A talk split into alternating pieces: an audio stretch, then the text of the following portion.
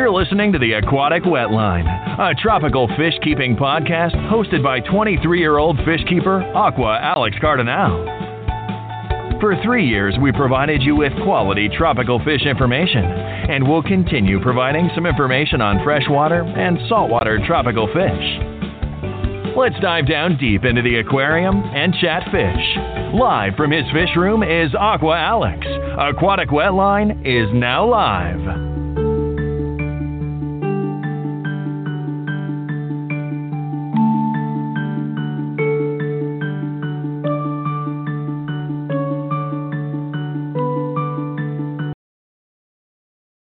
This is the Aquatic Wetline Tropical Fish Keeping Podcast right here on Blog Talk Radio, iTunes, Stitcher, and TuneIn Radio. We are the first most successful fish keeping podcast on Blog Talk Radio. If you do a Google search with our name, you will get over four pages worth of stuff. Aquatic Wetline was founded in 2013 to provide tropical fish with freshwater and saltwater aquarium informal and interesting shows. Over the past four years, Aquatic Wetline has delivered some good shows that are well received worldwide. Aquatic Wetline is hosted by a 23 year old fish keeper named Aqua Alex Cardinelli, who has a passion and love for freshwater and saltwater fish ever since he was born. Let Aqua Alex talk to you about fish and tank on.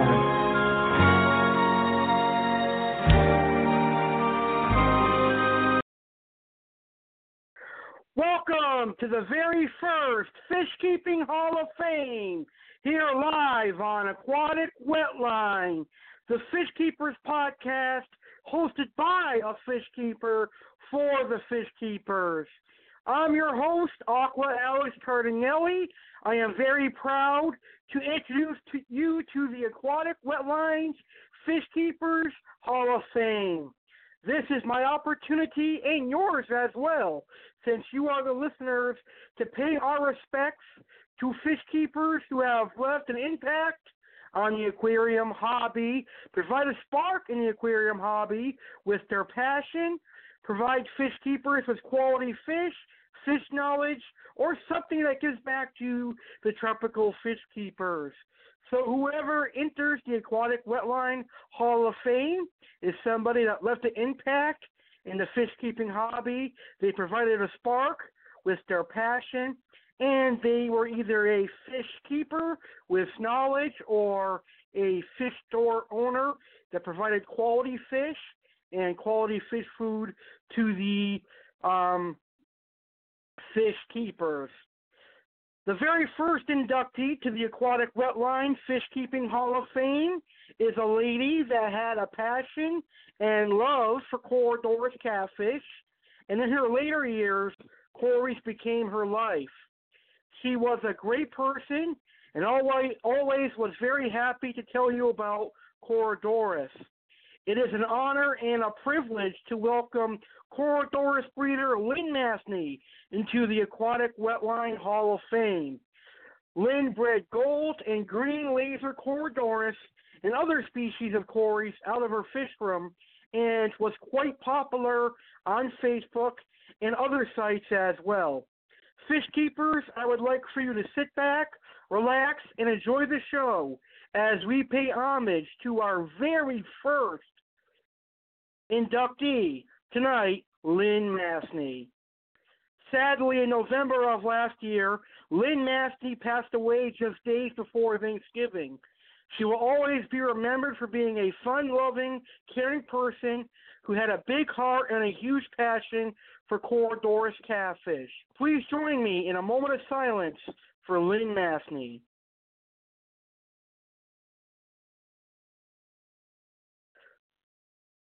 All right, thank you guys for uh, doing a moment of silence with me.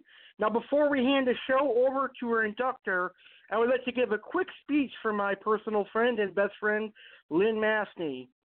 I remember the first time I met Lynn, I had sent her a friend request on Facebook because I had seen her post a lot about Corydoras catfish on a Facebook fish keeping group called Fish Geeks. Now, at that personal time, I was looking for a guest that would come on to talk about Corydoras catfish because I had planned on getting some for my aquarium. So I sent Lynn a friend request and a message reaching out to her to see if she would be interested in being a guest. Within minutes, she accepted my friend request and also accepted to be a guest on my show. Her very first show was a success on Aquatic Wetline as people raved about it, and I had a lot of messages saying it was a great show. I remember to this day today, four years later, it was one of the highest listened show at the time because I had began this show in August of 2013, and it was in November of 2013 when I interviewed her and we chatted about Corydoras. After the show, Lynn and I began chatting about fish and stuff, and we became very close personal friends behind the show, behind the scenes. And I can only say that about a few people, about a few people.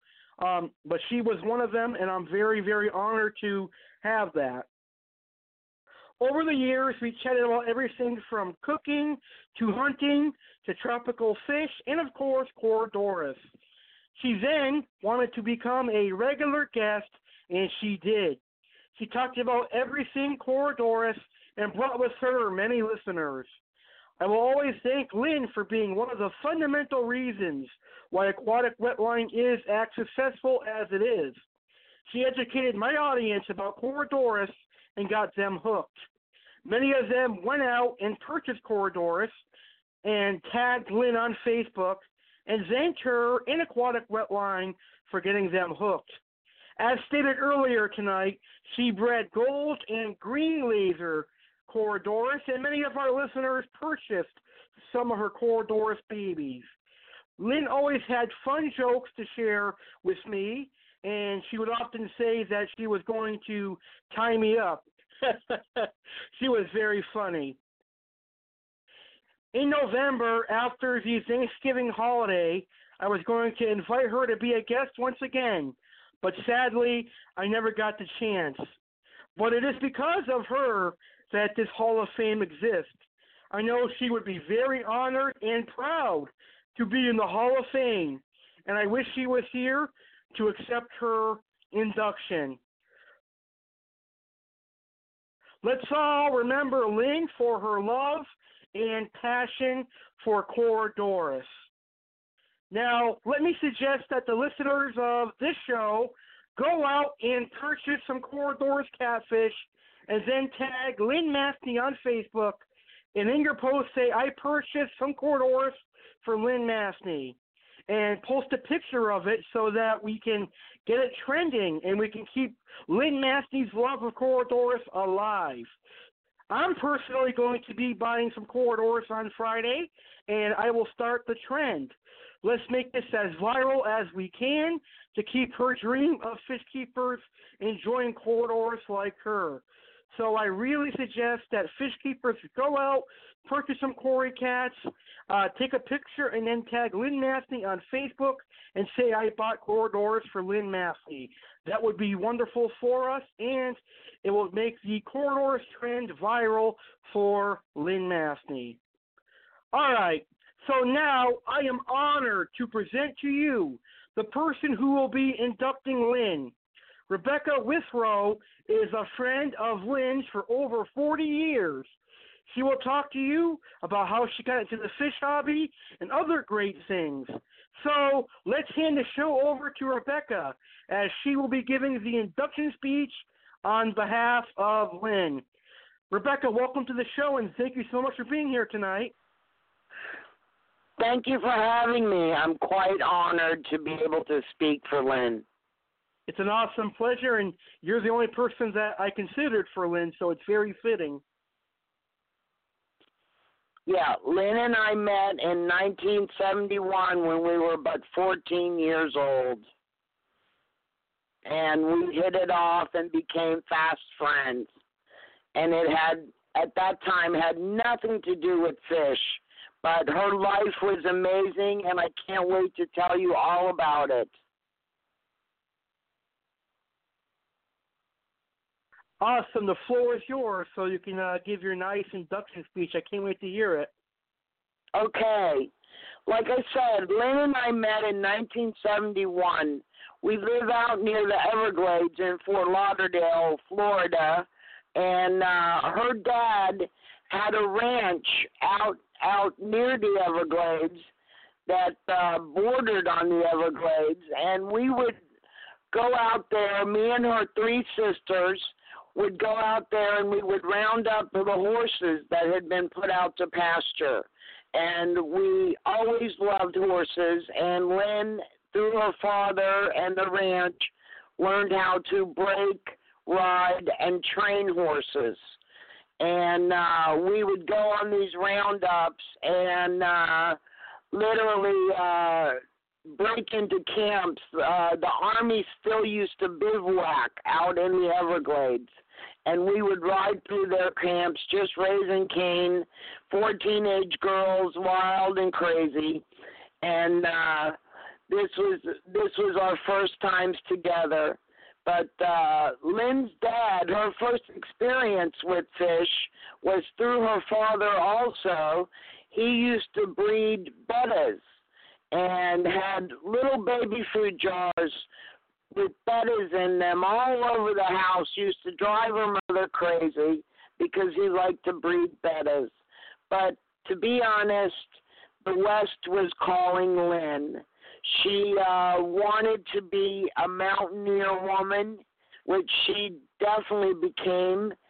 She would uh, she she learned uh, how to cook and set up tents and take riders out into the into the high country in Colorado, Idaho, and Nevada and Nebraska and uh, she would take hunters out into the into the high country on horse, 15 miles in, rides in to uh, set up camp.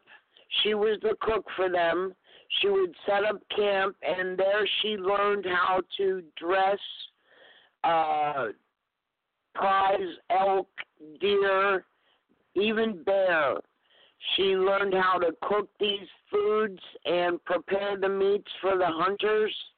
And uh, this was her life for many years. She traveled and uh, just found this life and so much wisdom and experience that uh, that uh, she just absolutely adored.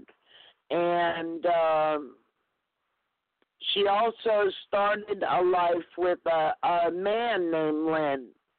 And they ended up moving to Alaska, to one of the outer islands in Alaska. And uh, where she worked at the fish uh, hatcheries and she would trim the adipose fins and they would uh, dump the fish in the lakes and supply the lakes with uh, salmon, and uh, she uh, spent quite a quite a few years there. Seven years, I believe, she lived with Lynn, but he had uh, had a illness where he had seizures every day and had to have brain surgery and uh their their life soon came to an end because he uh he he became very ill and uh was not the kind of life that Lynn wanted to have. So she uh she came back to uh South Florida. Her mom became ill and uh she came back to South Florida and she moved one street from me. And as soon as she came back, we got in touch, and I swear it was as if we were never apart for one day. We were apart for years and had kept in touch. But for her to come home and for me to see her was just so uplifting. She, we were such good friends and we started our friendship anew and we had lifelong stories to tell each other. And it was amazing what she had been through. She helped fight firefight firefighters in uh, in the West, and uh, she was an honorary firewoman, and she cooked for the firemen when they were out eating packaged meals, and she would come set up camp there and cook for them, and uh, she really enjoyed her life as a mountain woman. But uh, this soon came to an end because she had to come home. Her mother had become very ill. So she moved back home, and I myself had uh, moved in with my boyfriend at age 18 and started to run an angelfish farm. And then I got married in my 20s, moved to Ohio, and became a showfish person. And I would travel all around uh, Michigan, Ohio, and Pennsylvania to different shows and show my fish and win trophies. And uh, I also became an auctioneer, which I truly love. It's because I can pers- I can pronounce Phractocephalus hemioliopterus, and I know what I'm talking about. But uh, Lynn had started a tank at home with her mom, and uh, it had Trimaculatus corydoras. And uh, she first started with them, and she was basically a self taught breeder. She was a fish watcher. So she watched and these corydoras started breeding for her. And she soon learned how to sex them and uh, the ways that they uh, would breed. The the corydoras breed in groups, and you need three or four males for every female because a female would fill with 200 eggs, and the males don't have enough sperm in one male to fertilize that many eggs. So three males would follow the female around. She soon found out and fertilize the eggs. She would t- then take the eggs and uh, put them in uh, methylene blue and found out that they t- took five to six days to hatch. And then upon hatching, she would feed them baby brine shrimp. And uh, she read everywhere that people used razor blades to take the the eggs off the glass or off plants and put them in the methylene blue water. But Lynn never did this. She used her fingers for each single one of them. She would take a finger and put them on the glass in the tank in rows so they could easily be counted and kept track of.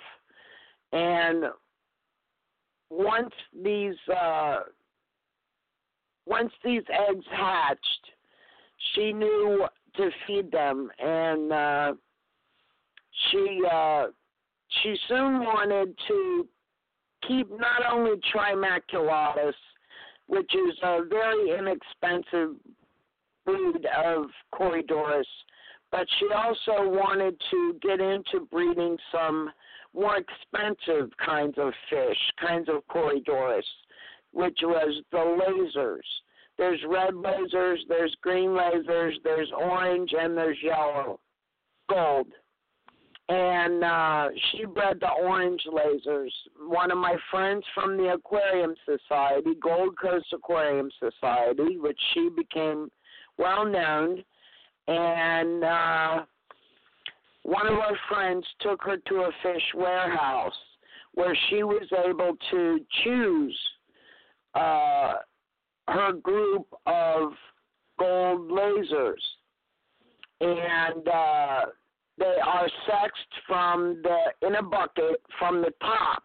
The females will be much more round and larger than the males, and she soon soon learned that uh,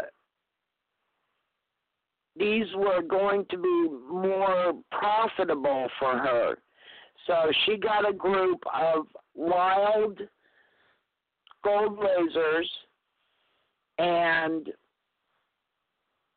was soon breeding them. And it took about a year for them to breed on a regular basis.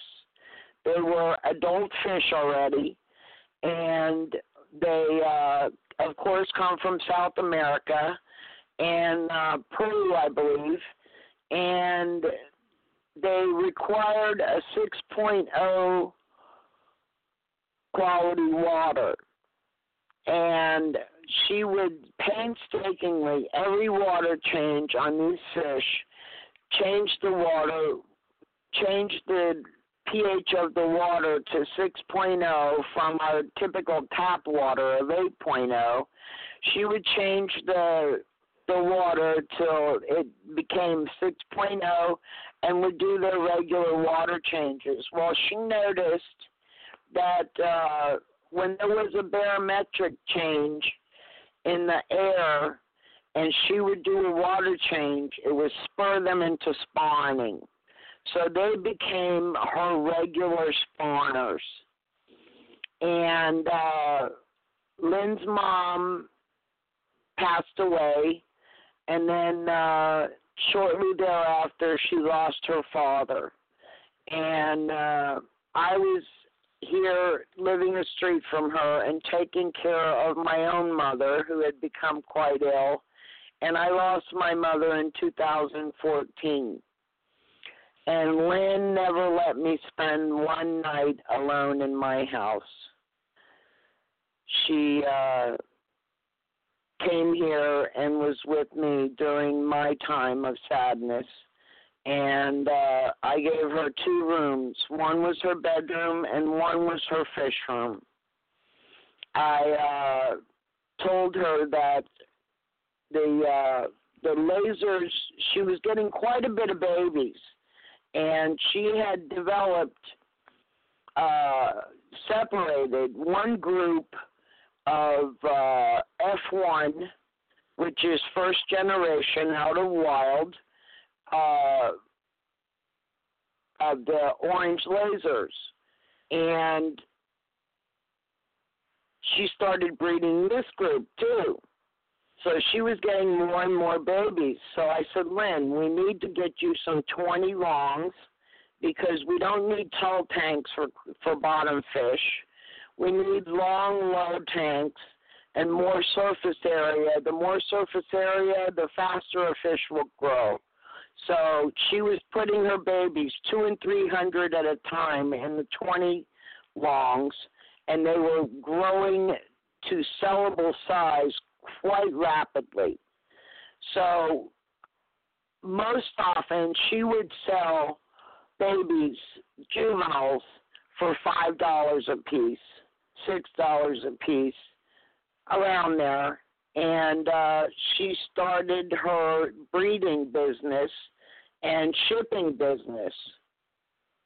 She then was shipped to all over the country. She had requests from Facebook and from friends and people who had gotten to know her on uh, Fish Geeks and Corridors Land that uh, she would. Uh, she would have she had many customers. So people always wanted her fish because she would always throw an extra two or three fish in there and uh rarely had losses. She was very good at shipping and packing the fish for their trips to New York, Wisconsin, California. She shipped all over the country and was happy to do so. And uh, she did these this for for quite a while, and uh,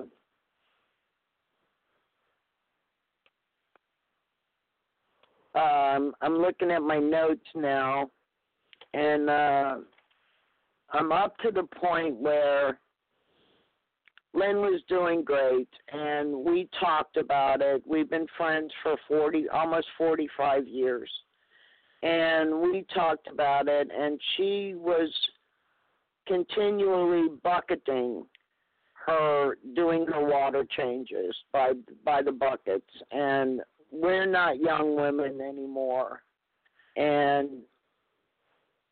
Lynn and I decided together that we were going to give up our fish business and uh, this was several weeks in in talking about it and going over it and I was running nine tanks at the time mostly uh 55s 29s and uh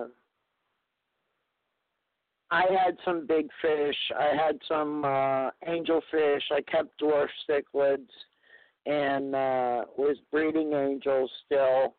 And uh I just can't do it anymore. I we Lynn and I are both disabled people and she had a lot of serious illnesses. And uh I have multiple sclerosis and I'm bipolar. And we uh seriously talked about giving up the fish because it was just getting to be too hard for us physically. So uh I went away. I I fell and I broke my rib November 5th, and I went to my daughter's in Apopka, Florida, north of Orlando, to recuperate. And uh, when I came home November 27th, I found Lynn in her bed. She looked peaceful. It was a extremely traumatizing time for me. And uh I have her now. I have her ashes. And I brought her home. I sat her in her chair across from me. And we had a glass of wine. And I talked to her and told her how much I loved her and missed her. And it's just been to be lonely. I, I'm very lonely without her. This house is empty without her. But uh I sold her fish to a man that she had been discussing selling her fish with from uh Tampa, Florida and he came in and uh actually I called him and he came in the very next day and cleaned out all her fish for me. I sold him everything she had, tanks and all, fish and all. And uh it was hard for me because uh I wasn't up to taking care of the whole fish room anymore. And uh, while this brought Lynn so much joy, I couldn't keep it up. I wanted to for her, but I also wanted this gentleman, Greg Shebel, to have her tanks and her fish and continue on with her legacy. And as far as I know, he is doing that and uh I don't know if he's getting any spawns and selling any fish, but uh you know, I wish him good luck. And uh I'm finding that uh uh being without her is very lonely and uh I'd I'd like to uh contribute more. And uh, she was a big part of our aquarium society with any donations or help with auctions or raffles or anything. And uh she picked up a royal plecostomus for me once when I was sick and she she picked it out of the raffle and it was a big Royal Plecostomus, which I have to this day. I have one tank running that's left, and I have uh, the Royal Plecostomus that Lynn brought for me from my aquarium society, and she said, "This is for Becky," and the room erupted in clapping, and um, I feel that I am loved at my aquarium society too.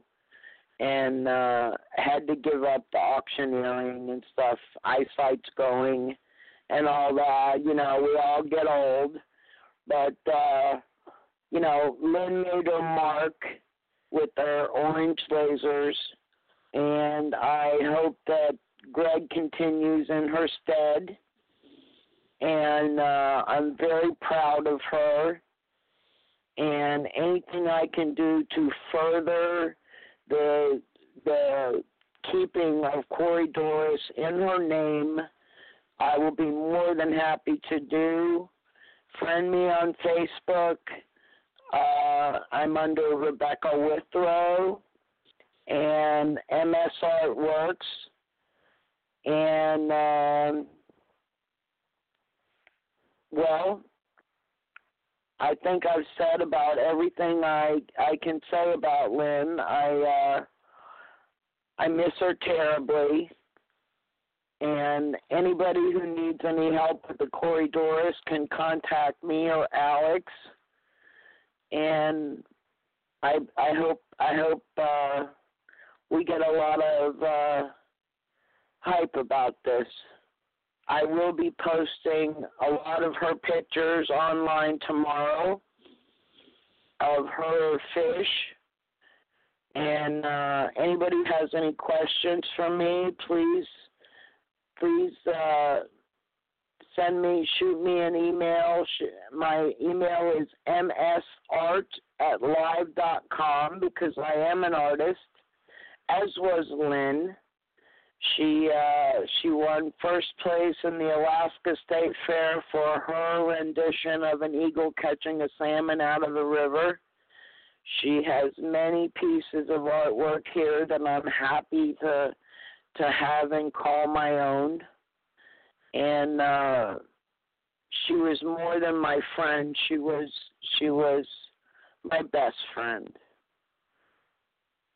And I want to thank Alex for giving me this chance to talk about her and uh, her induction into the Hall of Fame would have made her so happy and proud and I'm very pleased to be the one to do it. Thank you, Alex. You're welcome. No problem. You did a phenomenal speech. I really uh, enjoyed your speech as a friend of Lynn. It was awesome. Yeah, she uh she she truly became a mountain woman and was a fisherman, which I didn't mention. She was a fisherwoman since she was able to hold a pole. That's what uh I got for Christmas, a fishing pole and a tackle box from Lynn. so I'm carrying on in her stead at, at uh going on little fishing trips here and there. Nice. Me and Lynn talked about that. She said she uh caught some fish that are popular in the aquarium probably like Salvinis and uh, Oscars and stuff. Yeah, we we caught them in the canal, and one of our good friend Alan Rollings from England was here, and he uh he took he uh, was going from here to a show in Chicago, and he uh caught some eyes in the canal. Had them shipped to Chicago and sold them in the auction. Wild caught oh, nice. Salvinis. Got a lot of money for them. Yeah.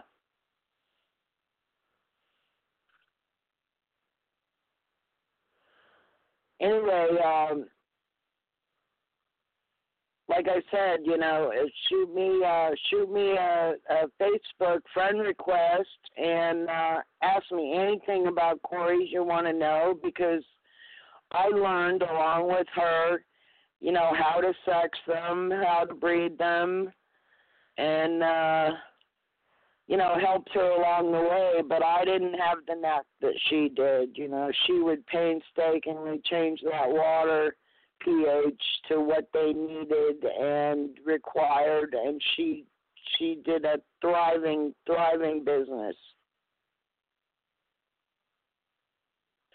It was a great business. I, I know that she had a lot of customers, and everyone loved her business.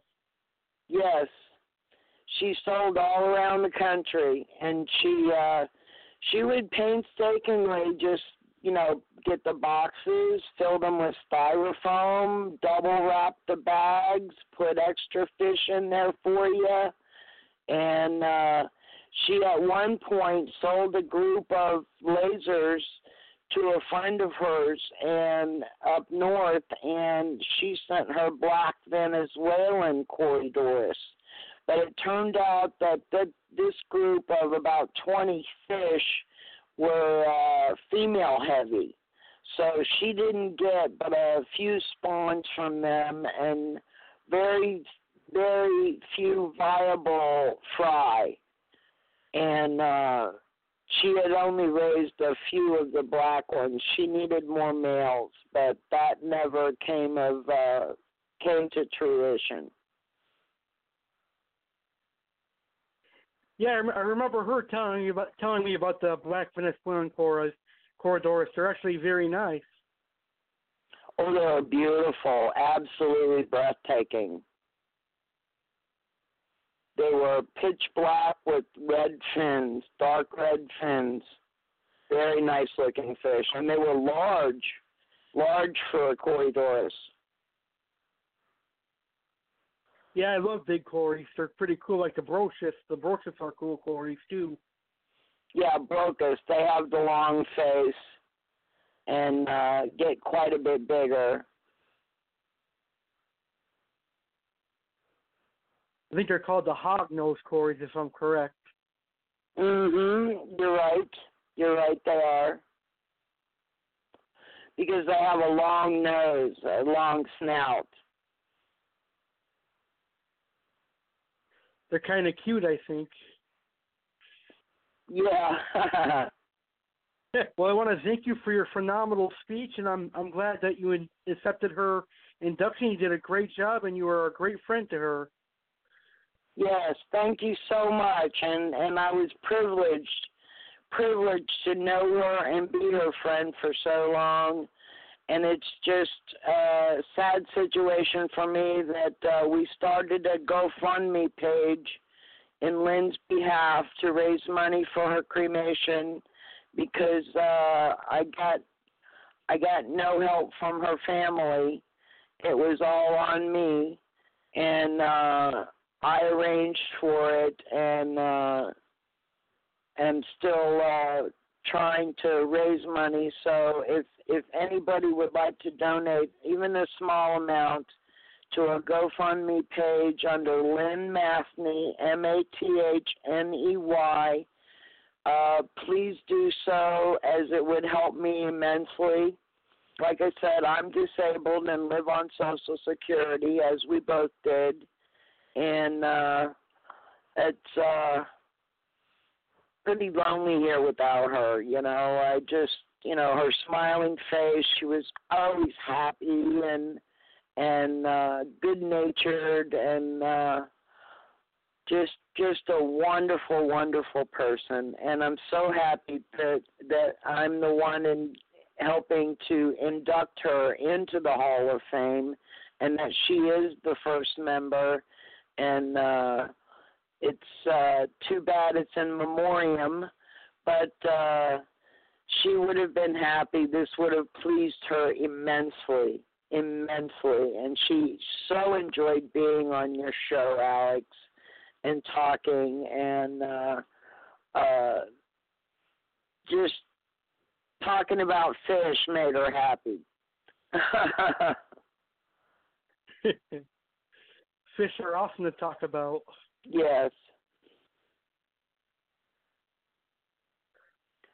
Well, thank you for being here. You did a uh, phenomenal job. Thank you. I wanted to let people know that she was not only a fish keeper in the last, you know, ten ten or more years of her life, she uh she uh was self-taught and she she watched her fish and that's how she learned so much about the Corydoras breed. And uh she was phenomenal in uh in in her instincts with them and she just had a knack for it. I don't know what it was, but she just had a knack for it. Just like I had a knack for breeding angelfish, and uh, she had the knack with the Corydoras, and they're wonderful little fish. They go in uh, in almost any community tank, except for big cichlids, of course. You know, uh, they can be kept with anywhere from Endler's live bearers to uh, discus. So, uh, you know, I urge everyone to uh, try some Corydoras. If you can get a hold of some lasers or uh, any of the more rare species, I say try them. You never know. Uh, they're easy to breed. They uh, take off on their own. I kept panda catfish, panda Corydoras, and they would breed and and just let their babies live in the tank with them and raise them up. Nice. The panda cories are absolutely beautiful. I'm planning on getting some from my uh, community aquarium. Yes. There's only a few uh, places around here that we can buy them. You know, there's always Pet Supermarket, Petco, uh, those kind of stores, but you won't find anything rare or unusual there. You got to seek out your private business owners that run the aquarium stores that you can find the oddball catfish. That's very true. That's why the mom and pop stores are the best in the aquarium hobby. Yes. Those are the ones that tend to have more knowledge of individual breeds.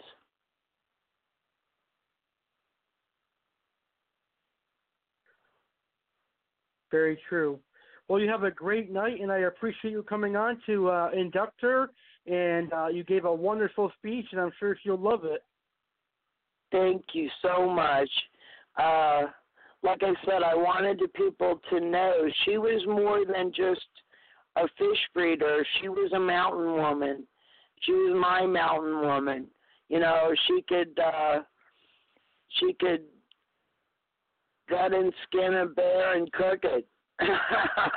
Which is amazing to me, you know. Yeah, it's just amazing that a woman can do such things. That she uh she had a love of nature and the outdoors and that's how she spent her life, you know, mostly outdoors in uh uh with with horses and and and uh animals and wildlife and uh she so enjoyed it and she had a, an amazing life and I don't think she would have regretted a second of it. Not a second. That's awesome to hear. Hopefully when I die I feel the same way. Oh. Yeah. Well, you're doing a great, great thing there running your show, Alex, and I really appreciate you having me on and allowing me to talk about Lynn and uh, let viewers, uh, listeners know more about her than uh, just with the fish, that she was an all around great wildlife loving person. No problem. I figured you would be the best person to do it because you know her better than anyone else did. Yes, yes. And I thank God for that. And if we could have another moment of silence for her, I would really appreciate it. Okay, so let's take a moment of silence once more. All right. Thank you. You're welcome. You have a good evening now. All right. Thank you so much. You're I welcome. really appreciate it, Alex. And You're uh, welcome. I'm going to be going now. And you you have an enjoyable evening. And uh, like I said, anybody you can, if you want to know more about Corey's or more about Lynn, hit me up on Facebook. So make sure you guys check out Rebecca Withrow on uh, Facebook, and maybe we'll have you on the show again to keep talking about Corey's. Okay. Gladly. Just give me a call, Alex. Okay, I will definitely do. All right. Have a nice evening, honey. Thank you so much again. You're welcome, and you have a nice evening too. Nice meeting you. Oh, thank you. Bye bye. Bye bye.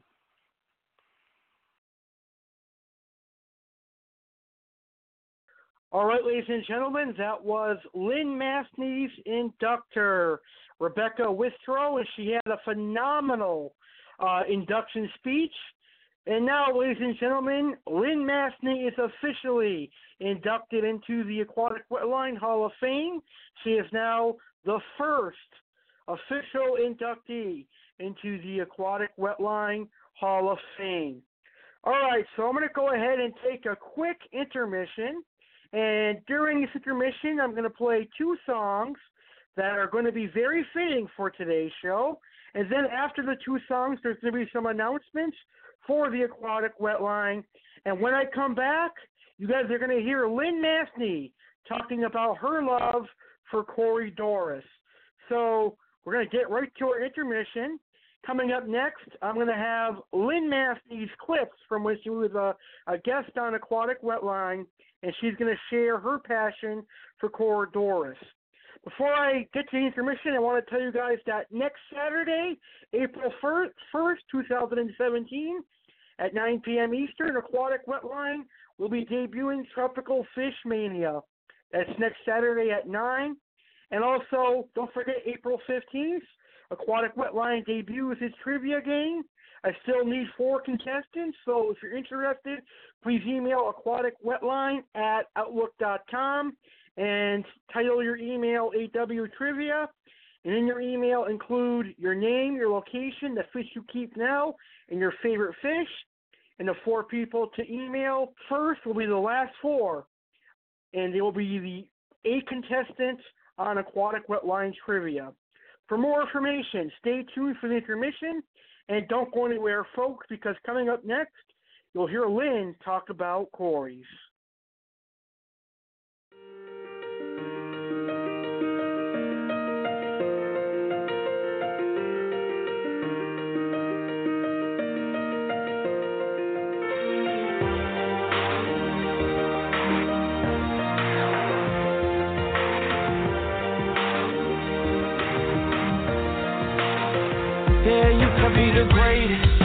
The best, you can be the King Kong banging on your chest. You could beat the world, you could beat the war, you can talk to God, go banging on his door. You can throw your hands up, you can beat the clock, you can move a mountain, you can break rocks. You could be a master, don't wait for luck. Dedicate yourself and you go find yourself. Standing in the Hall of Fame, yeah. And the world's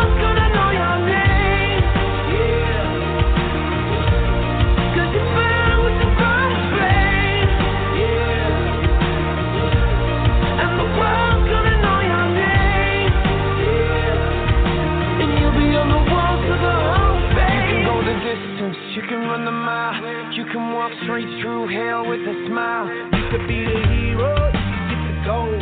Breaking over records they thought never could be broke. Yeah, do it for your people, do it for your pride. You're you ever gonna know never even try?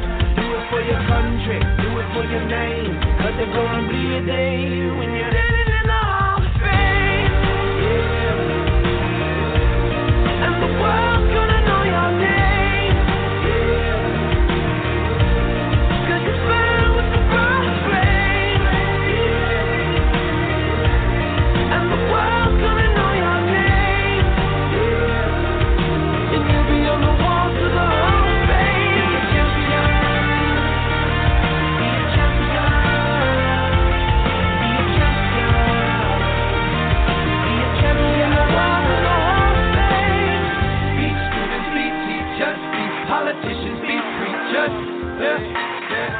believers, be leaders, be astronauts, be champions, be truth seekers, be students, be teachers, be politicians, be preachers, preachers.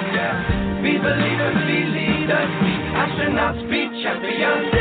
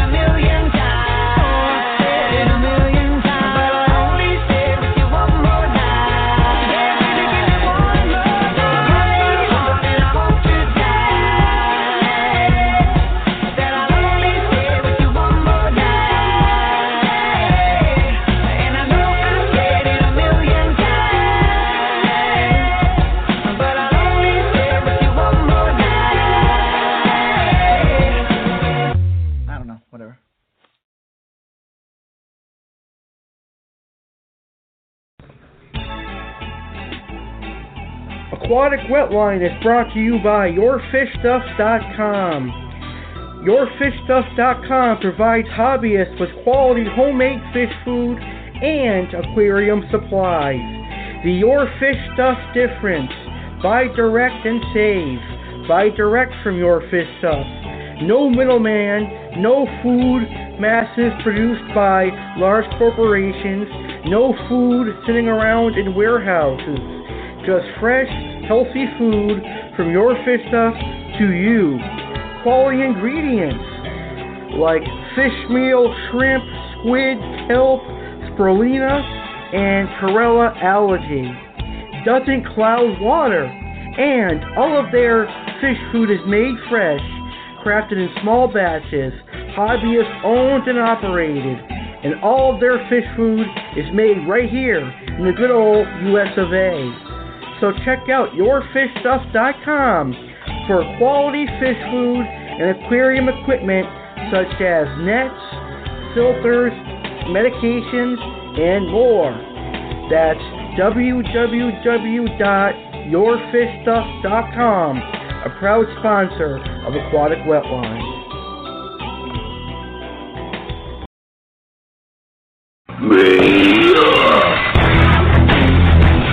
Next Saturday, April 1st, 2017, 9 p.m. Eastern, 8 p.m. Central, 7 p.m. Mountain, and 6 p.m. Pacific. Aquatic Wetline will celebrate the mania with the very first ever Aquatic Wetline Tropical Fish Mania. There's going to be three awesome guests. The first guest is going to be from the popular YouTube channel Inappropriate Reefer. Inappropriate Reefer will be on Fish Mania. Our second guest is the manager of my local fish store, School of Fish Inc. Christopher Bones will be here to talk about what it's like being a fish store manager. And our third and final guest will be assistant drama secret lover and expert William Garden. Will be here to talk about assistant drama for the first time ever. Plus, there will be Goldfish Chat.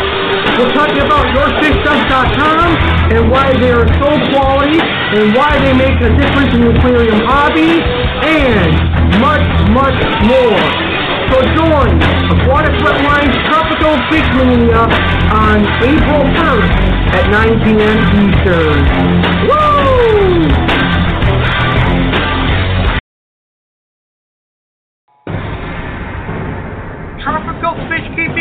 I invite you to join your fish keeping group called Tropical Fish Keepers of Aquatic Wetline.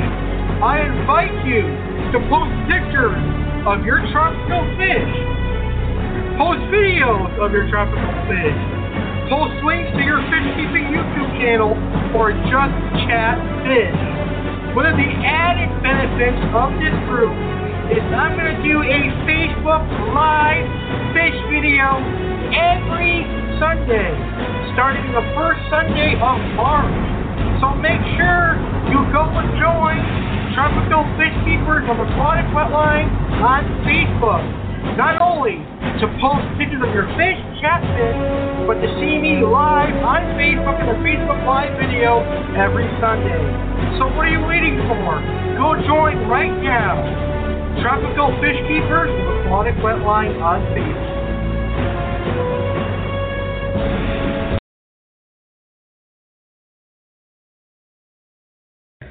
Aquatic Wetline is looking for our first eight contestants for Aquatic Wetline's Aquatic Trivia Fish Game.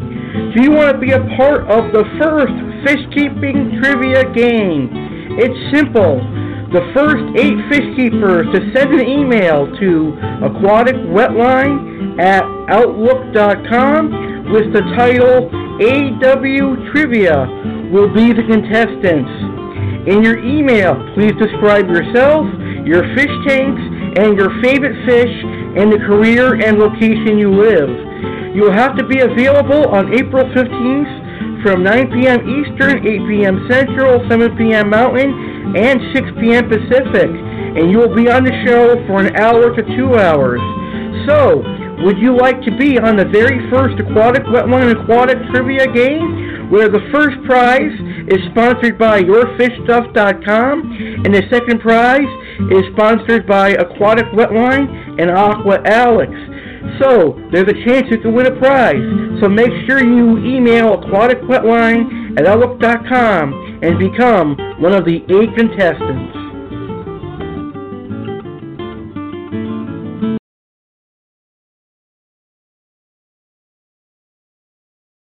It's the ace that runs this place, the crazy Alex Cardinelli, here to promote my network, Ace Network. On Ace Network, I have music shows that are brought to you by Jeremy Stolhorn of Blossom City Radio and Andrew Neal.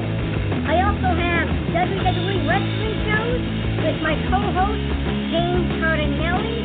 I have cooking shows called Cooking and Baking with the Fat Guy and much more. So make check Network because I have controversial, entertaining, and all sorts of shows.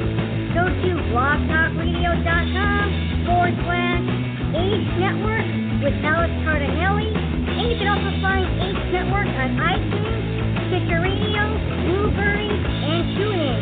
You for Ace Network on Google. Hey, uh, this is the Aquatic Wetline, a tropical fish keeping show brought to you by Aqua Alex in Springfield, Massachusetts. Let's get back to the tropical fish chat right now.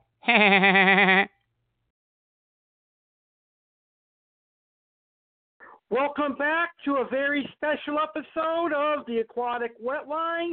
Ladies and gentlemen, this is the Aquatic Wetline Fish Keepers Hall of Fame, and tonight we inducted our very first inductee, and that was Corydoras breeder Lynn Mathney. And inducting her was a very good friend of hers, a very nice lady by the name of Rebecca Withrow, with a phenomenal induction speech. I could not have done it better than she did. She did a great job. Now we're going to hear Lynn Mathney discuss Corydoras. She loved Corys, and it showed in her many speeches here on Aquatic Wetline.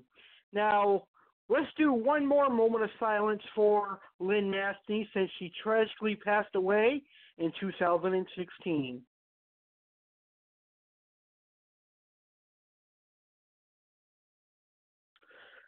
All right, guys, thank you so much for uh, participating in that moment of silence. Now, to finish off our show today, I'm going to let you hear Lynn Mathney talk about Corydoras one more time. With that being said, let's welcome in tonight's guest, Lynn, to the show. Hi, Lynn. How are you doing tonight? Hi, Alex. How are you doing? I'm doing fine. I'm so glad to have you on the show tonight. Oh, that's great. I'm great. To, I feel good to be here. Awesome. So, um, would you mind telling the audience a little bit about yourself?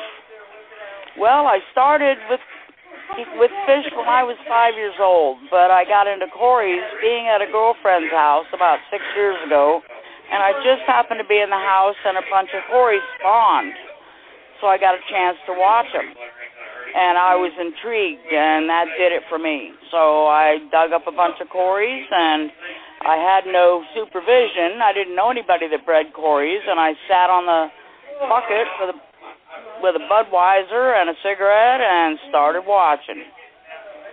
And that's when I learned all my behaviors and how to breed them, basically. And read up on them online, of course. That should be a first for anybody getting into Corys, is to study where they're from and their habitat and and the such. Awesome. That's that's a great way to learn how to keep fish. Uh, that's one of the things I like to do is to sit there and watch the fish breed and learn from that way. Yeah. Well, I I tried back and forth. I did get a few tips from some older Cory breeders who've you know long since stopped, but uh, they were a lot of big help in getting mine going. Awesome. Okay, so let's begin the show by talking about raising Corys. What would be your advice for someone who wants to start keeping Corydoras catfish? Now, the first thing I would suggest when you're looking into buying Corys is look at your species. Look them up, find out where they're from. Corys come from high altitude and low altitude. and a lot of times that'll make a difference on your temperature of your tank. There's a lot. I've had a lot of angel and discus breeders want them, but a lot of them cannot handle the 80 plus degrees. So there's certain species that you'd want to get for keeping fish in such a situation. So that would be my first thing to say is look them up, look where they're from, and get their basic habitat down. That's that's well said. I the first thing I always suggest to anyone who wants to learn about any kind of species is research, and with cories, research is key here too, right? Yes. Well, researching, I mostly did mine online and looked at the different fish and their habitat, where they're from, and like I said, basically your higher altitude cories like cooler water, and your low altitude cories can handle hotter water. So you kind of got to look at where your fish are from. So that'll make a difference. They also come from an area of Central and South America, basically. There's some that are caught, I believe, over in Germany and areas like that. But for the most part, we'll be talking about fish that we pretty much get here, that we have access to here. Because I've looked up a bunch of cories like that, and they don't even have them over here. So basically, we'll talk about the ones that you can get here readily, if that makes any sense. Yeah, it makes it makes a lot of sense. I I understand where you're coming from with that. So, what are some of the core species that are readily available here in the United States?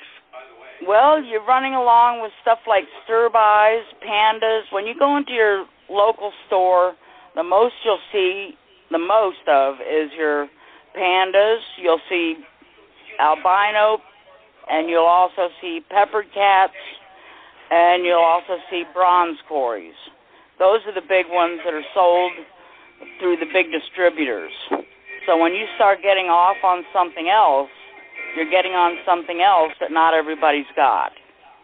Which is what I did when I first started getting into it. I looked to see what everybody else has got and then picked up the ones that everybody else doesn't have. So basically, I've put myself in the green money wise because I'm selling fish that are worth a little bit more, which makes a big difference if you're actually in the hobby to make any money. So where they come from is Central and South America, pretty much. So they're used to more of a pH in the 60s. So that's something to contemplate if you're going to breed because they'll live in 70s and well 75 7.5 and they'll live in that water they won't necessarily spawn in that but if you just want to keep them in your tank and enjoy them i would stick to somewhere in the ph in your 70s because that's a normal ph for a lot of your fish and down in south and central america they also have seasons. They're a seasonal spawner.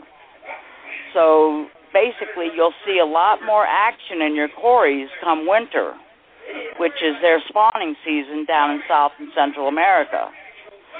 So you'll see a lot of action with them swimming back and forth in groups, and they dance, and they call that's pre-spawning behavior.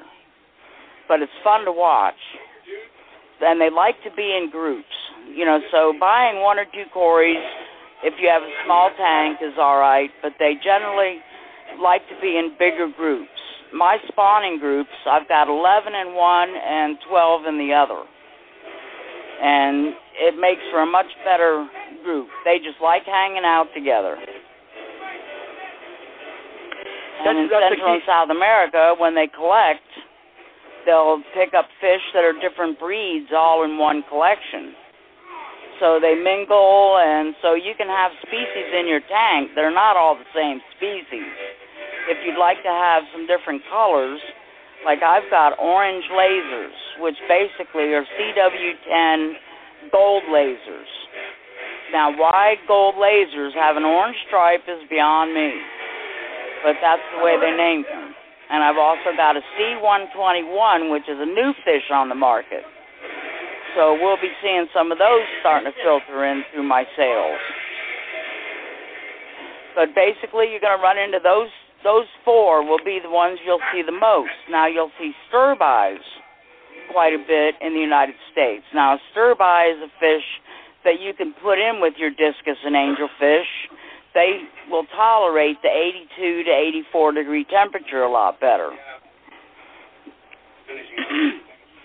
so you've got it, like I said, temperature and everything.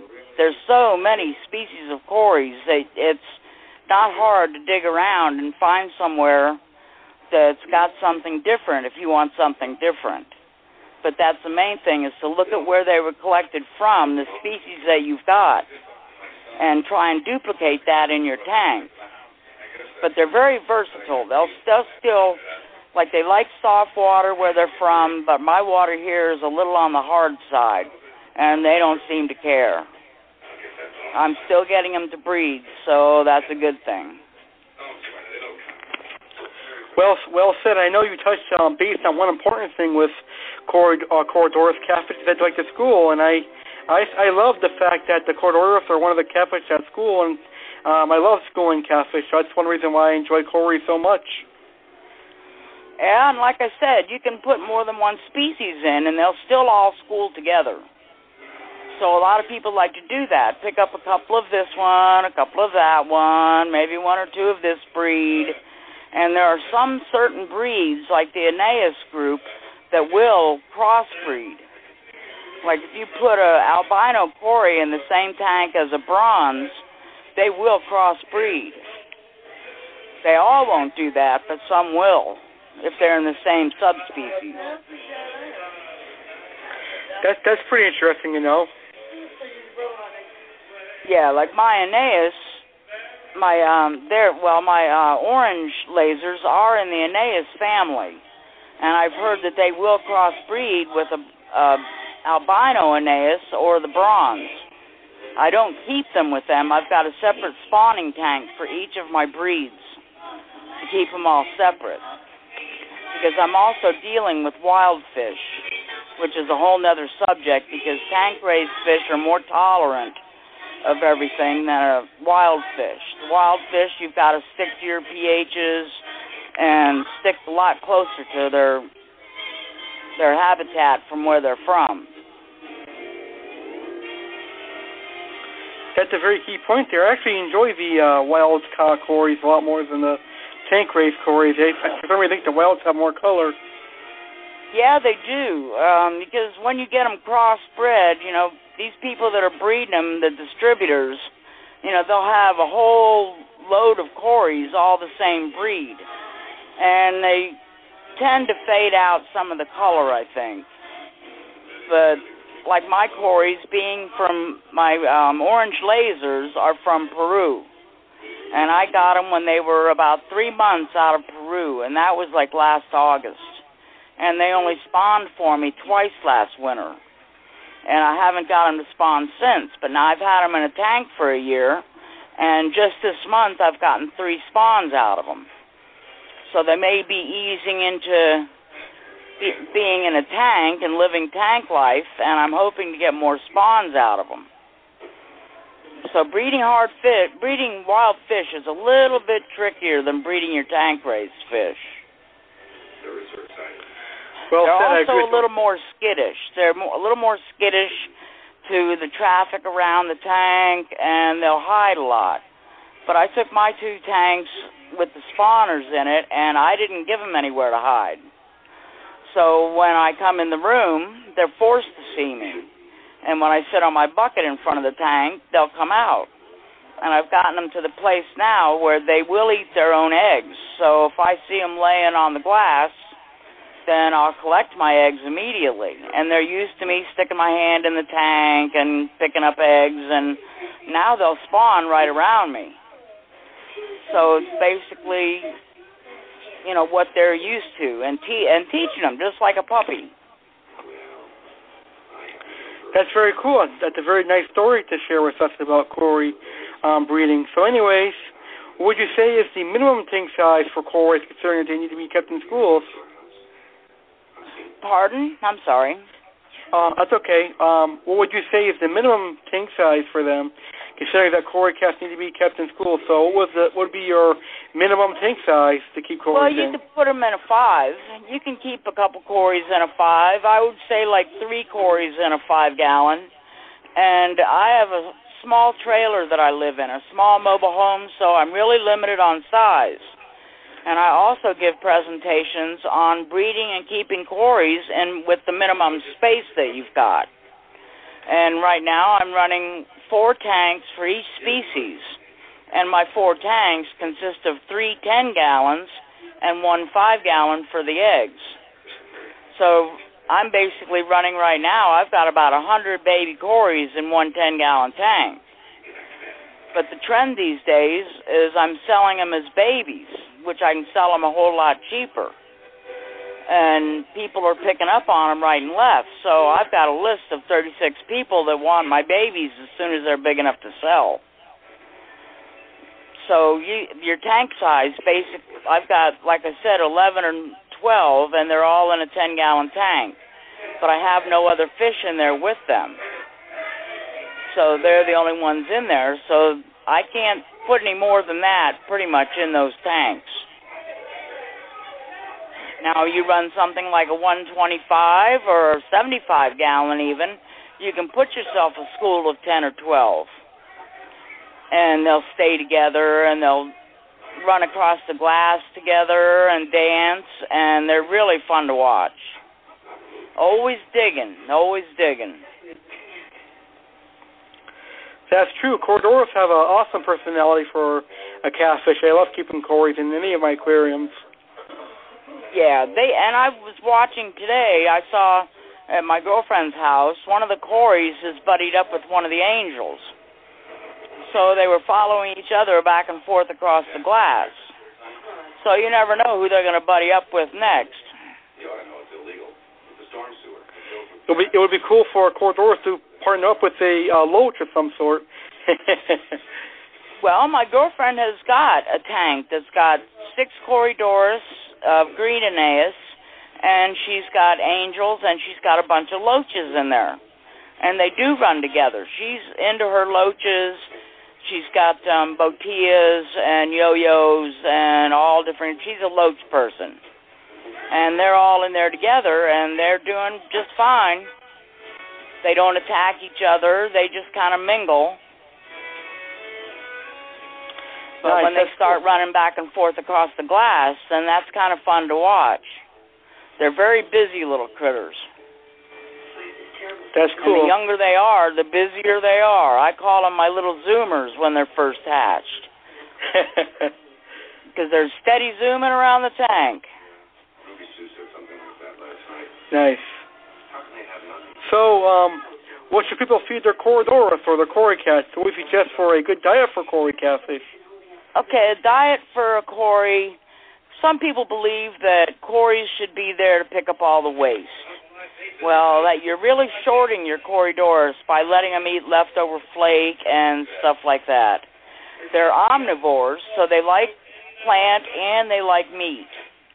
So in my Corys, they get a very varied diet.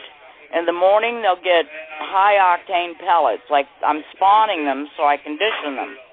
So they get a 54% pellet, which is a lot of protein.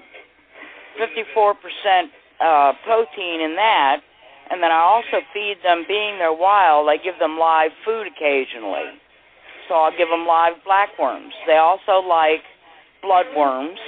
They'll eat tubifex, and of course I throw in a little bit of flake here and there. And then at night they all get frozen brine shrimp. I'm, I don't have a big enough area to raise my own brine shrimp, so I just buy the frozen, and they like it just fine. So you can pretty much vary their diet, and I believe they'll get in on the cucumbers and stuff you would throw in for plecos. They'll get into a little bit of everything if you throw it in there.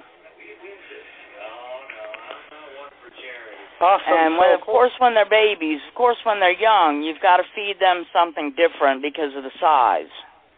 Which we can get into that when we start getting into the breeding and and unless you want to talk about harboring the baby fish. We can talk about that next weekend here on the Aquatic Yeah, that's what I'm saying. We can get into the babies and all next week when we start getting into the breeding. So basically, Cory, uh, Corys are not picky eaters, right? Not really. They're not finicky at all. They'll they'll even come up and dance for food. Once they get used to you, like I said, mine are pretty used to me now. So they'll come right up and front. I like to put their food right across the front, and they'll come up there and eat. And so I get to watch them eat. And the live worms, they'll fight over the live, live worms like a piece of spaghetti.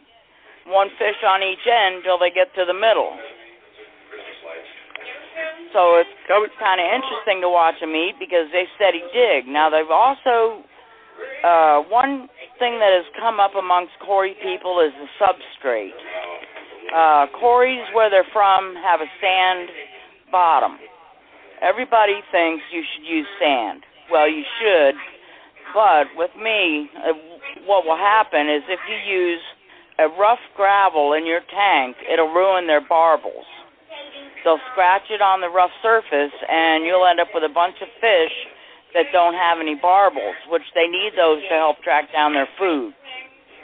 And what I've got is small round gravel that I bought at Walmart.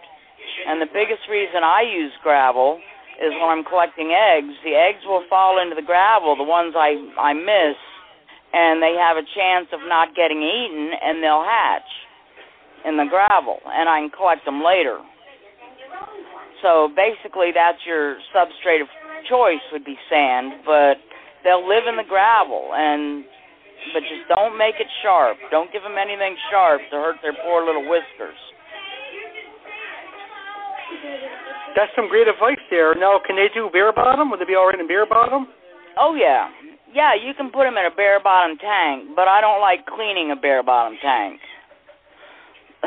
That's the big thing. I can go in with a vacuum, which is a tube that has a bigger tube on the end and a smaller tube on the other side, and you vacuum your gravel. It'll pick up the debris and it'll drop the gravel. So I just go through and I gra- I vacuum the gravel to get any of the leftover food and fish poop and which I call fish schmeg. Clean up your debris and it'll leave the gravel.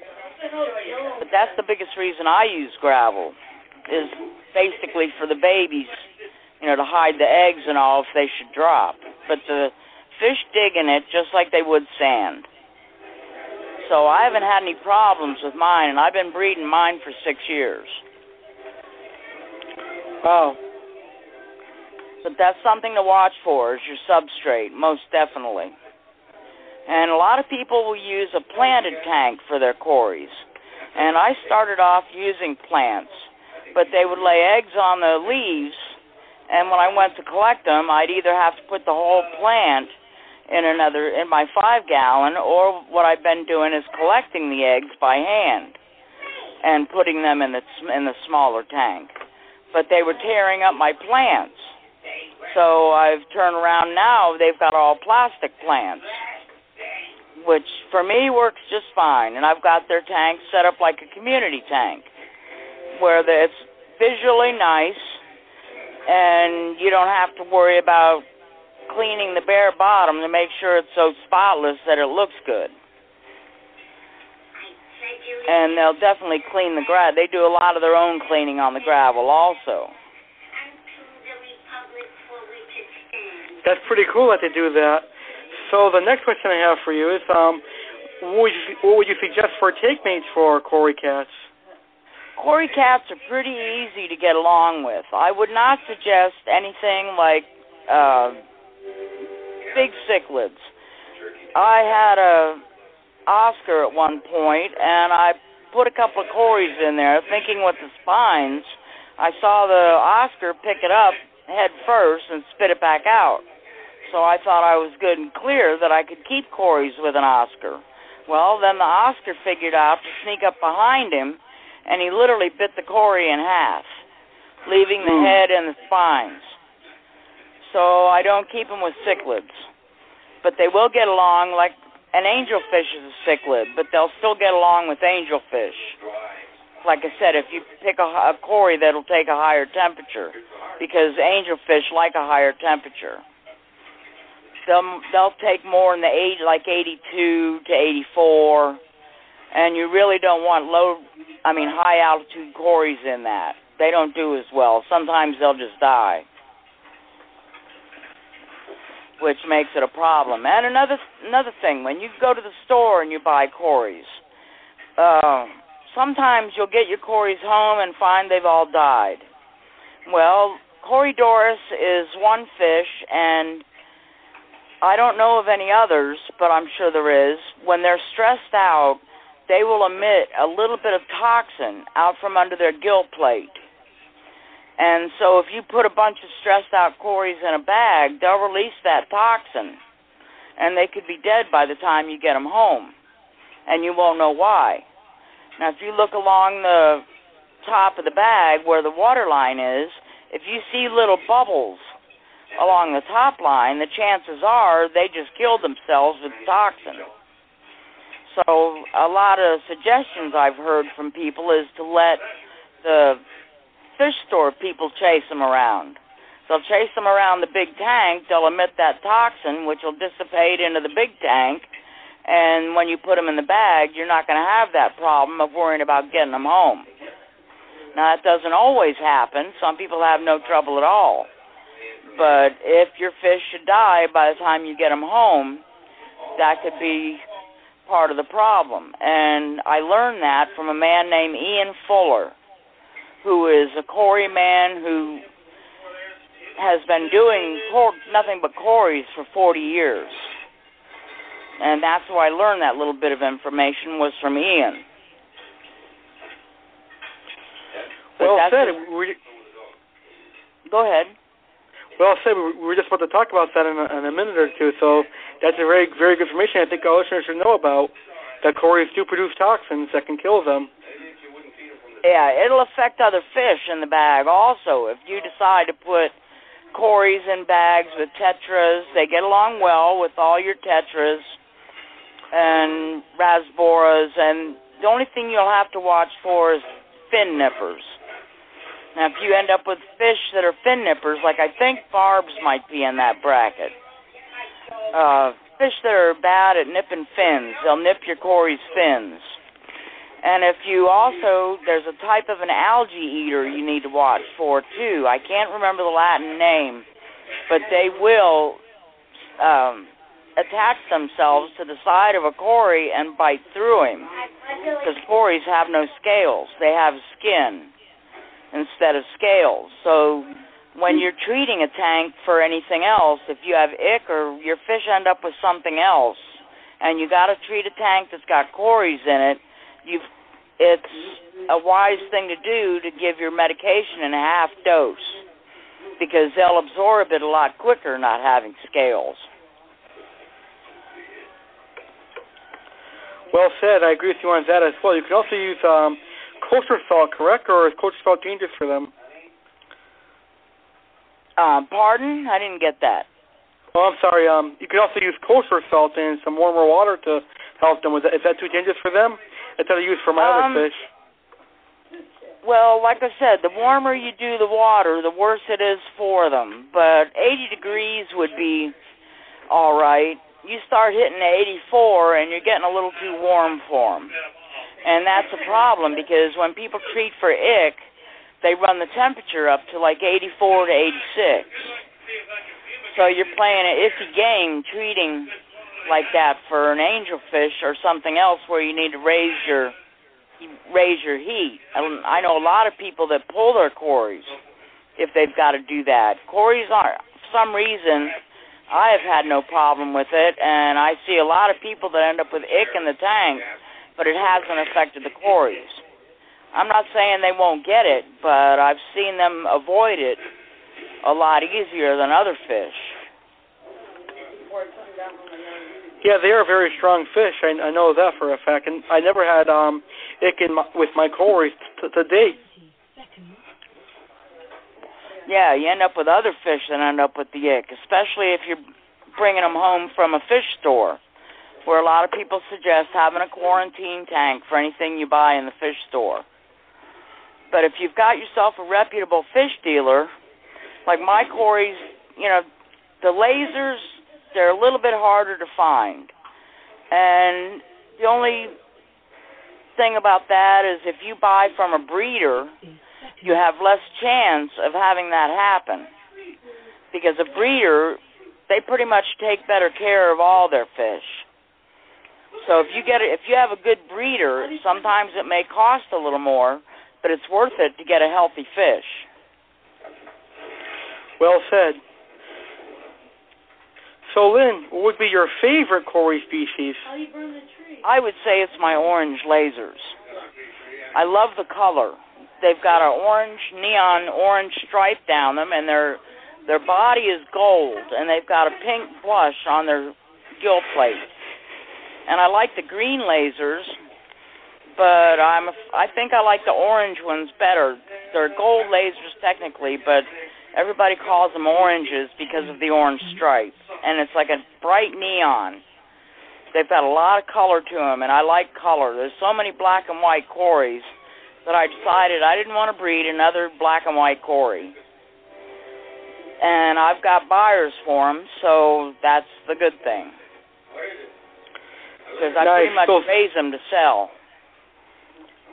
Those leather Corys are very beautiful. I know that. I, I have rarely, re- very rarely see them up here and where I'm from. So when they are up here, they're very expensive. Oh yeah, I had one guy tell me he saw them in one of his fish stores for twenty four ninety five a fish. Wow. Now I'm I'm selling my babies, uh, say three quarters of an inch, half to three quarters of an inch. When they're big enough and they're hardy enough to ship, I'll sell them for three dollars a piece. That's not bad. It's a great price. Yeah, that's a good price, but I can get by on that. Whereas juveniles, if they get bigger, say an inch or so, I'll sell them for six dollars. Because mine are always gone before they get that size. So that seems to be the trend these days that people are buying all my babies and putting them in a separate tank and growing them out to their size. You know, to the size they want to put them in their tank at. Nice. You you offer them at a steal of a price. Actually, it's an awesome price. Yeah. So I've got all mine sold. You know, just keeping them alive, and I'm good to go. That's the best best thing to do is keep them alive. Yeah. And I, with the wild caughts, I had an accident that I tried to hatch my eggs out in seven point water, thinking they would acclimate to that automatically. Where when I sell them, they'll go to somebody's tank and the 7.0, and that'll be all right. Well, it didn't work. It killed off every everything that hatched.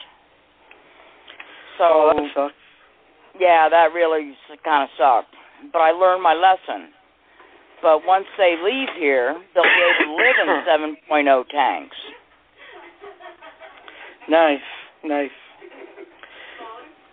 So my favorite Cory is the Brochis species. Have you ever worked with the Brochis species? No, I haven't. What color are they? These are um, actually brown. They're actually a, a wild caught species. So most of the Brochis you get in your fish store are all wild caught. These are one of the one of the first few Corys that are have not been tank raised yet. Oh, really? Well, I looked Yeah. into my other ones, the C121s. Now, those are a new species that are undetermined or undescribed yet. They haven't been dissected or taken apart or um, they haven't been collected enough, I guess, to give them a name yet. And I was I went to a big import export warehouse down here and I was looking for a dolphies. I thought I'd go with the. They're a white fish with a black stripe across their eyes, a black band that runs down their top line, and another black band right behind their shoulders, and they've got bright orange in between those two bands. So I was out after a dolphies. Well, I bought the dolphies from this place, and they come from Brazil and they had only been out of the out of Brazil for maybe a month and a half. And I ended up buying some of them had spots on the side. Big blush spots, which I didn't think anything of it until I posted them on Corydoras Land, which Ian Fuller is part of, and everybody let me know that I had a different species. They were not Adolphis at all. They just happened to be running with the Adolphis and got collected with the Adolphis.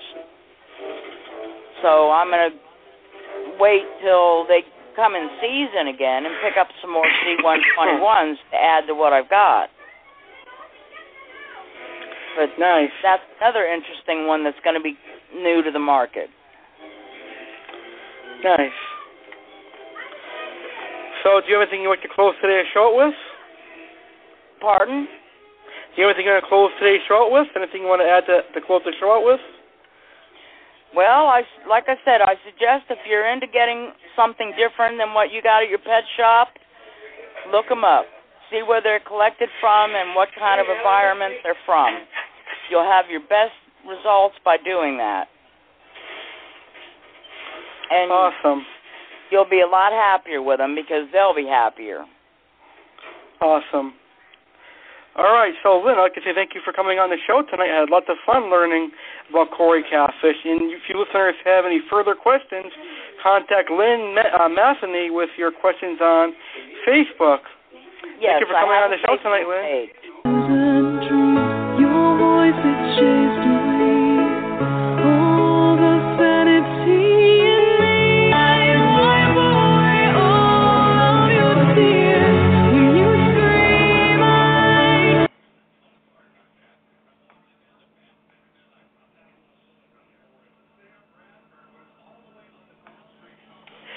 and gentlemen, please welcome Aquatic Wetline's own Corydoras catfish breeder, Lynn Mathney. Lynn, how are you doing today? I'm doing great. Hey, hey, everybody. I hope you're ready. We got some interesting stuff tonight. This is going to be a very, very fun, fun show. So it's been a while since I've spoken to you on the radio. So can you provide us an update with uh, with your Corydoras breeding store? Well, right now the lasers, I'm getting ready to make them spawn. I need another spawn because I'm just about sold out. All the bigger juveniles that I've got have gone out the window thanks to the internet. I've sold a few here around the neighborhood and to friends and people that have just gotten wind of the Corys that I've got. And an update, I'm getting new Corys. I'm also going to be getting blacks. So I'll have the orange lasers and I'll have black Corys, which is something that you don't see very often. So oh, nice. besides that, well, I'm I'm just about out of Corys. Oh, that's good to hear. You've been selling a lot of Corys. I know those black Corys are very rare, so congratulations on that. Yeah, thank you. By next You year, awesome- they should be ready to spawn. Because they're going to be young. great. They're going to be juveniles. I'll have to buy some black Corys from you. Oh, yeah. Oh, yeah, you'll like them. so you pretty much So sold what- all of your we- other Corys already. What's that? So you sold all your other Corys already, right? Yeah, and I've got I have some uh that are probably a half inch long. So they're young yet. They got a ways to go, but they'll be sold. And I I even let the babies go like that to people that want to raise themselves. I sell them for like 50 cents a piece for the real little ones, and I get $4 a piece for the juveniles and when they're full grown, they go for twelve to fifteen dollars in the stores. So I think I I provide a pretty good price. So yes, that's you do. why I think I'm getting all this business. You have an awesome price. Yeah, that is. That's a good deal for a laser. The only thing that's holding me back is the shipping. The shipping costs more than the fish. So I have a lot of people backing out, and I've got people that want to use the post office with their priority prepaid box. You know, you put everything in there you want for a certain price. But we've had problems. I've had problems with the post office. I sent fish that took six days to get there. Needless to say, they were all dead. So I had to replace those. So I'm not real thrilled with using the post office. I stick with UPS. I heard UPS is good for shipping fish, so that's that's probably true. UPS is a lot better. Yeah, I do second day air. And the ones that really want them quick can do overnight, but boy, it's spendy. It's not uncommon for a 10 by 10 box to go for a $100. So when you buy like 20 fish, I've got an order of 20 fish to go out, and that's 20 fish. That's $80, and the shipping is 70 for second day air so it's a good hundred and fifty dollars. But like I said, being they're lasers, if you raise them, if you want to breed them, you'll make your money back. That's very true. Now, I think this is a perfect start to the show today. If any of our listeners have any questions on Corydoras for Miss Lynn Mathney, a W's Cory breeder, please call in live at 347 989 8142 dial one, and we will be happy to answer your Cory questions for you. With that being said, let's get started. Now, Lynn, I know we discussed breeding of Corys, but I would like to discuss breeding of Corys once again. Um, Lynn, can you explain to us how you raise your Corydoras fry? How how I deal with the fry? That's a good question because that varies amongst your breeders. Now, the way I do it personally is after the uh, fish have laid the eggs, I take the eggs, they lay on plastic plants. I take the eggs and I put them in a five gallon fish tank, and I use 6.5 water, 6.5 pH, because that's the water that the, that the parents are in. And then I go ahead and let them hatch. My fish take five and six days. So they hatch during that five and six days. When they're done, I take the plastic plants out and I put them in a bucket of bleach water to clean them up. So I let them scoot around in there, but as soon as possible, I take them out. To transfer them, I use an airline tube. And you know the five gallon buckets of ice cream you can get, or the five quarts of ice cream you can get at the store? Well, we ate a lot of ice cream, and I take the buckets and I use those to transfer my fry. I use the airline tube and I siphon it and get get it going, and I chase them all around the tank and pick them all up and put them in that bucket. Then that bucket goes to a 10 gallon fry tank. So that lets them grow a little bit before I put them into a bigger tank. Well, not bigger, but you know the next one up for the medium size. And then when I go to transfer them again, I'll use a bigger tubing.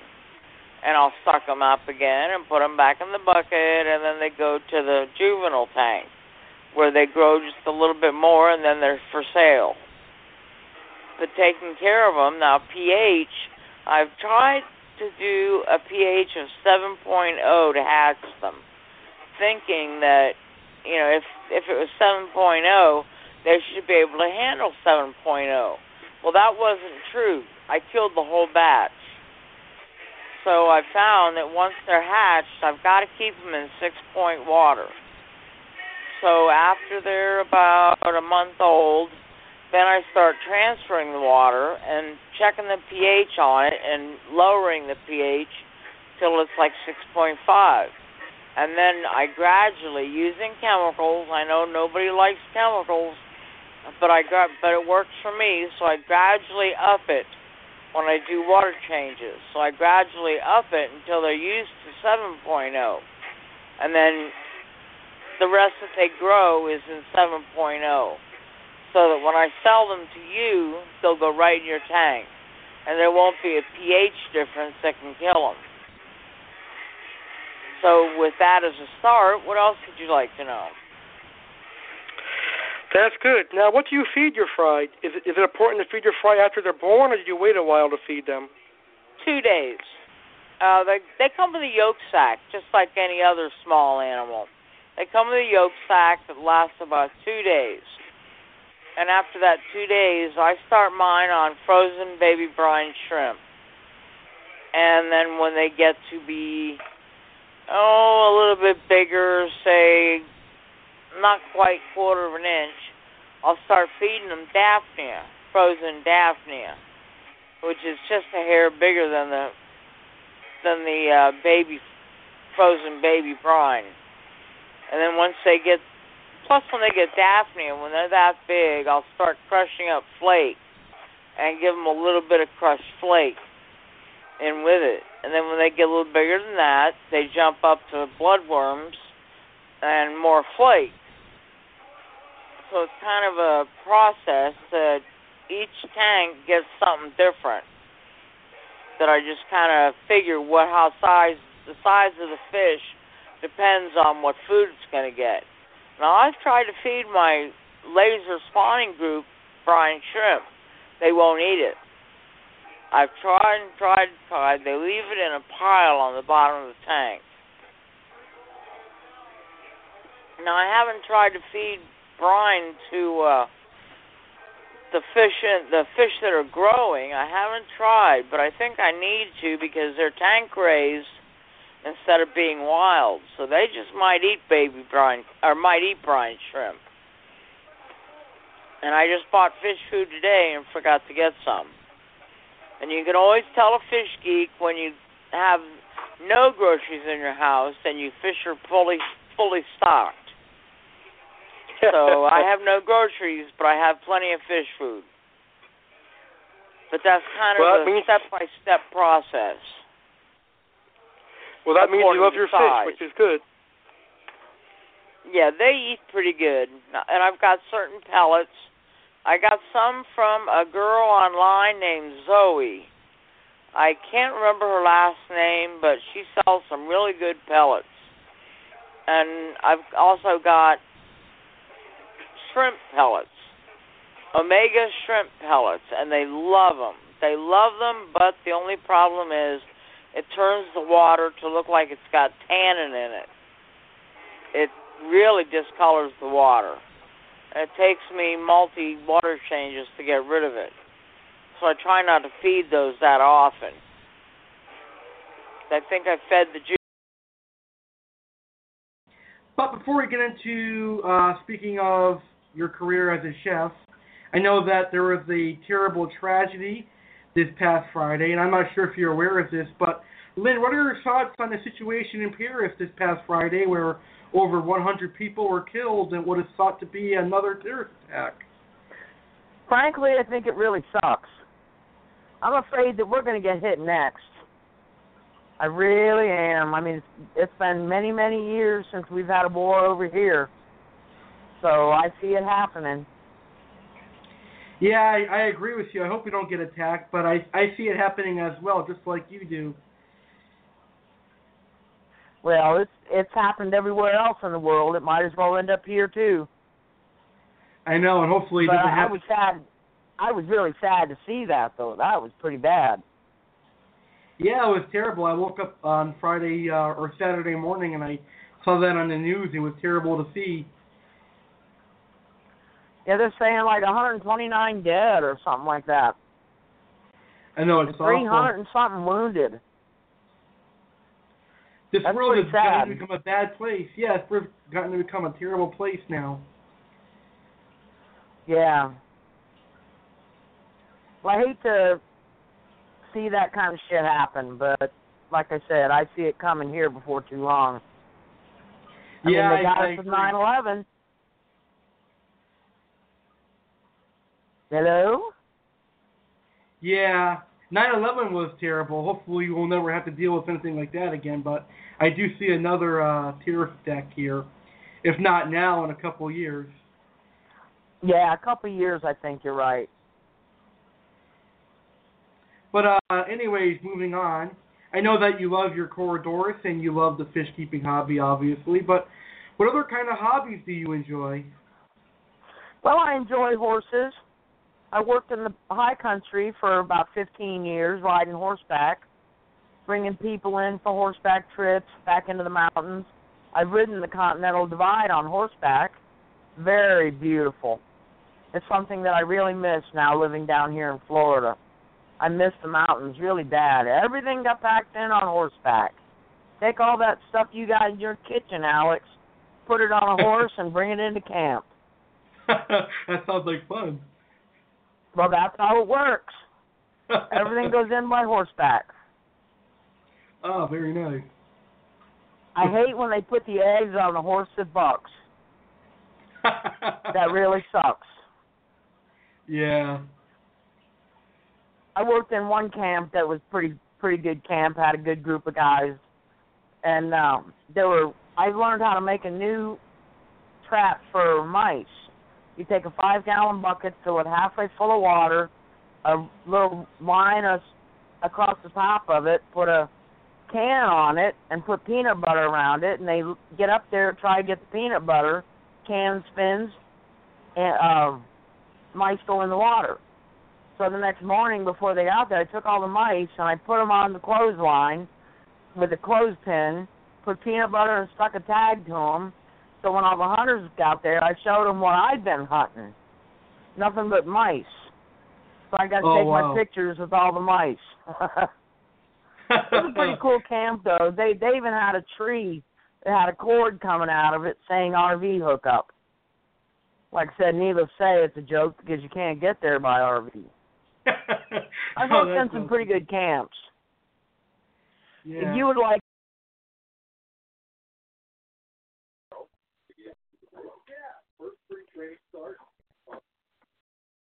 All right, ladies and gentlemen, that was the late great uh, corridor Lynn Mathney, who appeared on the aquatic wetline many times over the years. To hear her other speeches on Corydoras, please go to blogtalkradio.com forward slash aquatic wetline, which you are on now. I also recommend subscribing to the aquatic wetline by hitting the follow button. Sadly, like I said, we lost Lynn Mathney in November of 2016 as she passed away. So let's take one final moment of silence.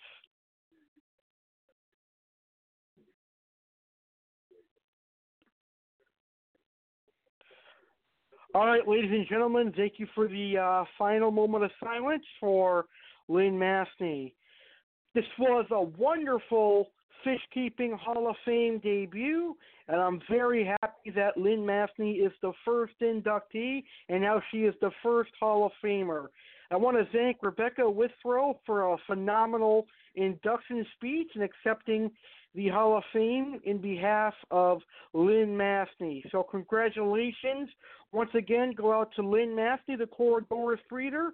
And I would like to remind listeners that if you have a tank that is prepared for it, I, I would like to see you guys purchase some Corydoras catfish and then uh, take a picture of them and tag Lynn Mathney on Facebook and Alex Cardinelli or Aquatic Wetline, and let's make this go viral.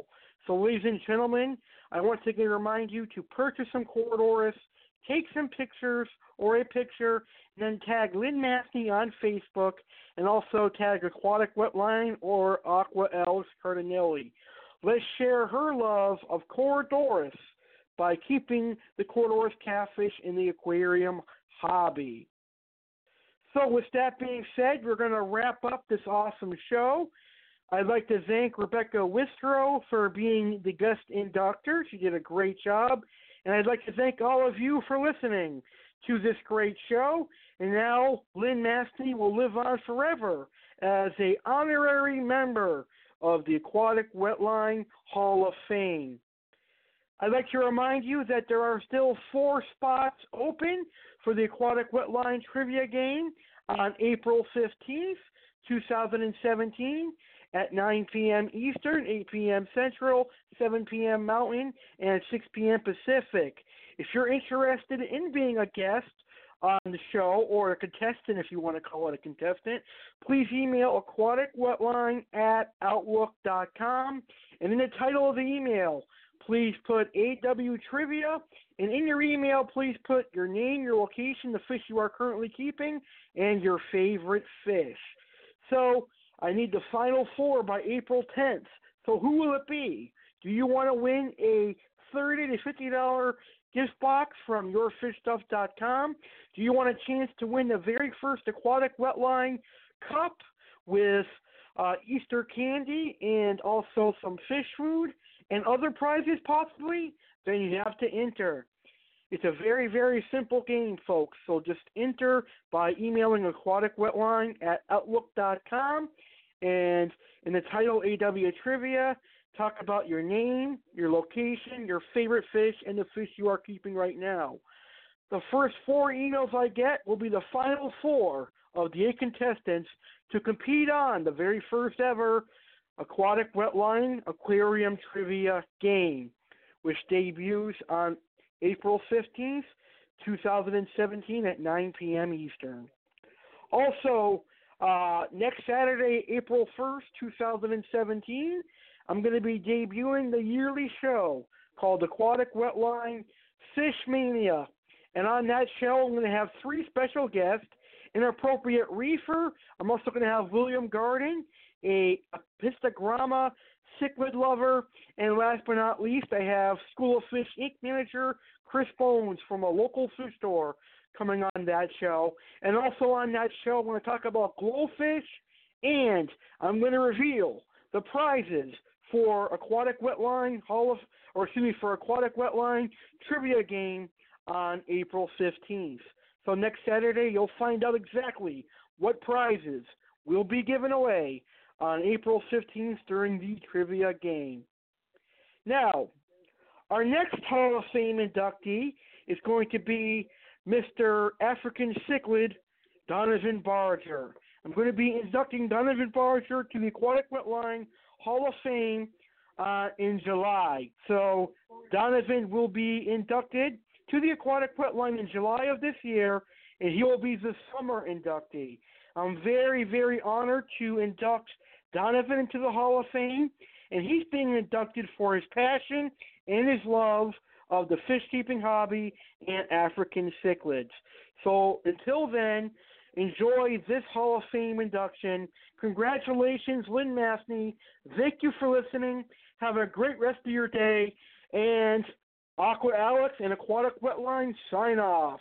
Congratulations, Lynn, Lynn Mathney, on being the very first inductee and the very first Hall of Famer of Aquatic Wetline. Good night, everyone.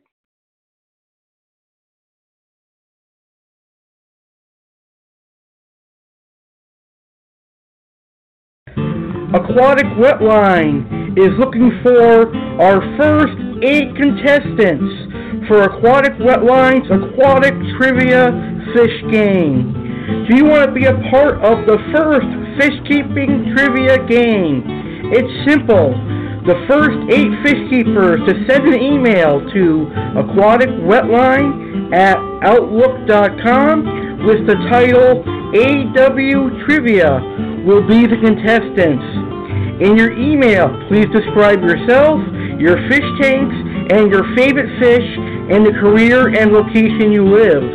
You will have to be available on April 15th from 9 p.m. Eastern, 8 p.m. Central, 7 p.m. Mountain, and 6 p.m. Pacific. And you will be on the show for an hour to two hours. So, would you like to be on the very first Aquatic Wetline Aquatic Trivia game, where the first prize is sponsored by YourFishStuff.com, and the second prize is sponsored by Aquatic Wetline and Aqua Alex. So, there's a chance you can win a prize. So make sure you email aquaticwetline at outlook.com and become one of the eight contestants.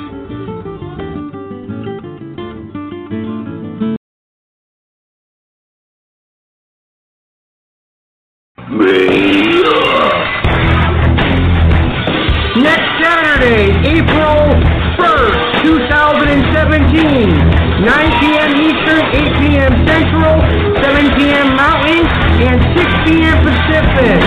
Aquatic Wetline will celebrate the mania with the very first ever Aquatic Wetline Tropical Fish Mania.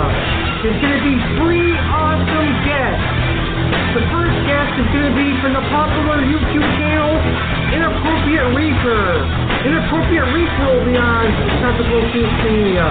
Our second guest is the manager of my local fish store, School of Fish Inc. Chris Mr. Bones will be here to talk about what it's like being a fish store manager. And our third and final guest will be a drama cichlid lover and expert, William Garden. He'll be here to talk about a Pissagrama for the first time ever. Plus, there will be GloFish Chat. We'll talk about yourfishstuff.com and why they are so quality and why they make a difference in the aquarium hobby and much, much more. So join Aquatic Wetline's Tropical Fish Mania on April 1st at 9 p.m. Eastern. Woo!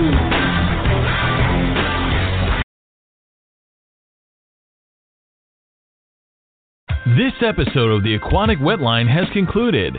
Aqua Alex thanks you for listening to his show. Please check out Aquatic Wetline Fish Keeping Podcast on Facebook and hit like for tropical fish facts and more. Feel free to reach Aqua Alex at aquaticwetline at outlook.com with any tropical fish questions. Your questions may make the show. Good night.